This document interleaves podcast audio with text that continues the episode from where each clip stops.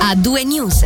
In apertura vi riportiamo di un incendio in atto, in corso in una struttura con agenti chimici a Bedano. Le autorità invitano la popolazione a chiudere le finestre. Al momento le informazioni sono poche, la notizia è stata riportata dalla RSI, ma eh, nel corso del programma vi informeremo su tutti gli sviluppi. Passiamo ora alla giudiziaria. Quattro cittadini cileni, membri di una banda specializzata in furti di gioielli da furgoni portavalori, sono stati arrestati dalla polizia cantonale. Sono sospettati di essere gli autori di un furto avvenuto a gennaio a Lugano, quando avevano sottratto una dozzina di pacchi contenenti gioielli da un veicolo per il trasporto di valori. Potrebbero essere coinvolti in altri fatti analoghi avvenuti in Europa. L'inchiesta è coordinata dalla procuratrice pubblica Valentina Tuoni. E ora passiamo ad un fatto avvenuto questo pomeriggio, una lite con coltello in un un appartamento a Mendrisio, è successo poco dopo le 15 nel corso di un alterco. Un 41enne portoghese ha riportato ferita ad un braccio e a una mano di una certa gravità che ne hanno necessitato il trasporto in ospedale.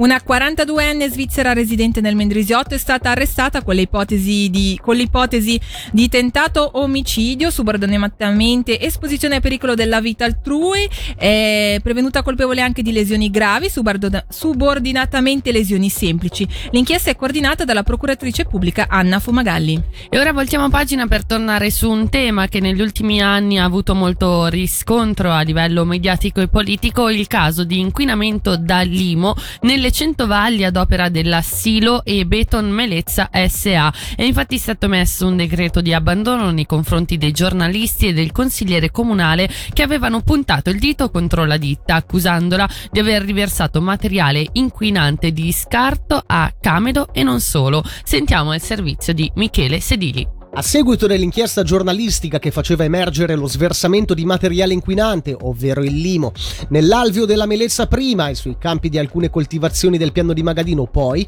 la Silo e Beton Melezza di Losone aveva a sua volta sporto querela penale per diffamazione, calunnia e ingiuria nei confronti dei giornalisti e di un consigliere comunale che l'avevano puntato contro il dito.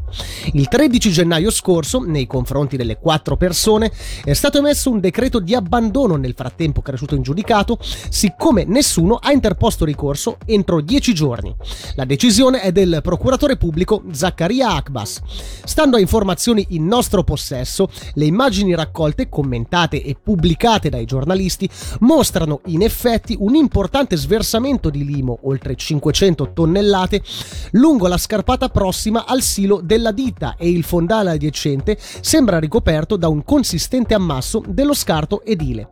Lo stesso stesso vale per il lago di Moneto, da quanto si evince dalle riprese.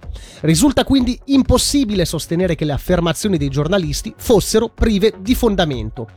In relazione alla composizione del limo, inoltre, agli atti risulta un'analisi di laboratorio commissionata da uno dei giornalisti in questione, il cui esito riporta la presenza di piombo e rame nel materiale analizzato, confermando quindi che dell'inquinamento c'è stato e confermando che il materiale di scarto avrebbe dovuto essere smaltito in una struttura apposita. Riguardo la ditta di Losone, il decreto d'accusa per possibili reati contro le norme di protezione dell'ambiente, emanato nell'ottobre 2020, rimane tuttora pendente come anche nei confronti della Petrucciani SA, che si è occupata del trasporto del materiale.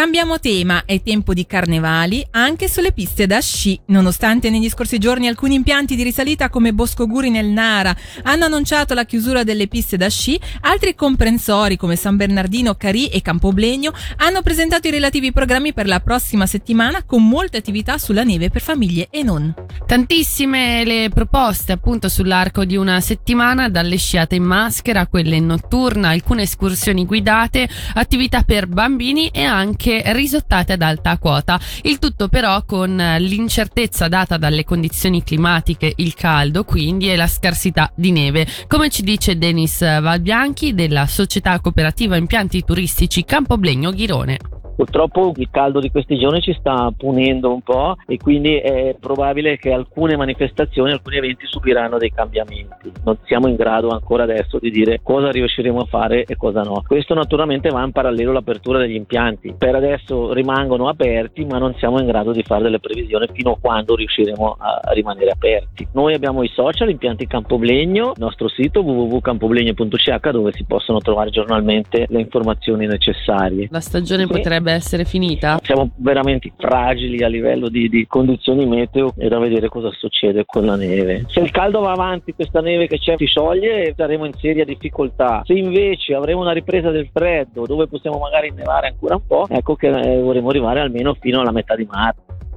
Vi riportiamo ora di un infortunio sul lavoro avvenuto questa mattina in via Serraia a Sant'Antonino. Stando a una prima ricostruzione, un operaio 54enne italiano della provincia di Varese stava lavorando con una pressa in un'azienda quando ha riportato gravi ferite alle mani. Come comunicano Polizia Cantonale e Ministero Pubblico, dopo le prime cure sul posto, l'uomo è stato trasportato all'ospedale.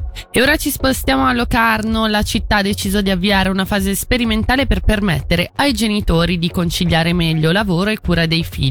Durante le vacanze di carnevale, la prossima settimana e di Pasqua, infatti, la scuola dell'infanzia resterà aperta con orario prolungato. Per le vacanze imminenti le iscrizioni sono già state chiuse ed è quindi possibile trarre un primo bilancio dell'interesse con il capo di Castero Educazione della città Giuseppe Cotti, intervistato da Alessia Bergamaschi.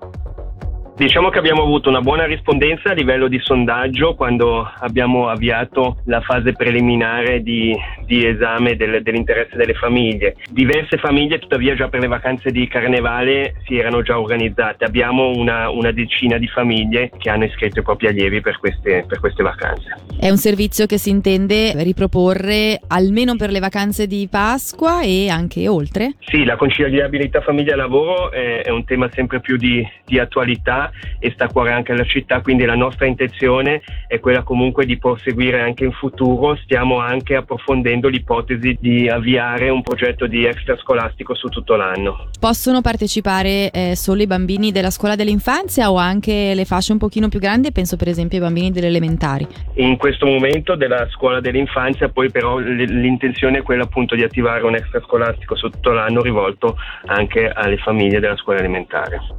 Rimaniamo nel Locarnese, proseguono i lavori alle stazioni ferroviarie della Centovallina per eliminare le barriere architettoniche che ostacolano l'accesso ai treni e adeguare quindi le stazioni alla legge disabili. Lavori che da lunedì 20 febbraio interesseranno la stazione FART di San Martino a Solduno, che sarà quindi chiusa completamente all'utenza fino alla fine del cantiere, prevista entro metà settembre. Scusandosi per i possibili disagi, le FART invitano a utilizzare quale servizio di trasporto alternativo la linea 315 alla fermata Solduno Stazione. Passiamo infine al Rabadan, la tradizionale consegna delle chiavi di Bellinzona consacrato ieri sera alle 21 l'inizio della 160esima edizione del più grande carnevale della Svizzera italiana, la, la prima del neopresidente Giovanni Capoferri. Il fiore all'occhiello della giornata odierna è stato il corteo dei bambini su Viale Stazione. Questo momento, tradizionalmente dedicato alle famiglie, ha visto sfilare nel primo pomeriggio quasi 3.000 bambini, più di 179 classi provenienti da tutto il cantone. La bella giornata e la temperatura mite hanno fatto da cornice ad una giornata davvero strepitosa.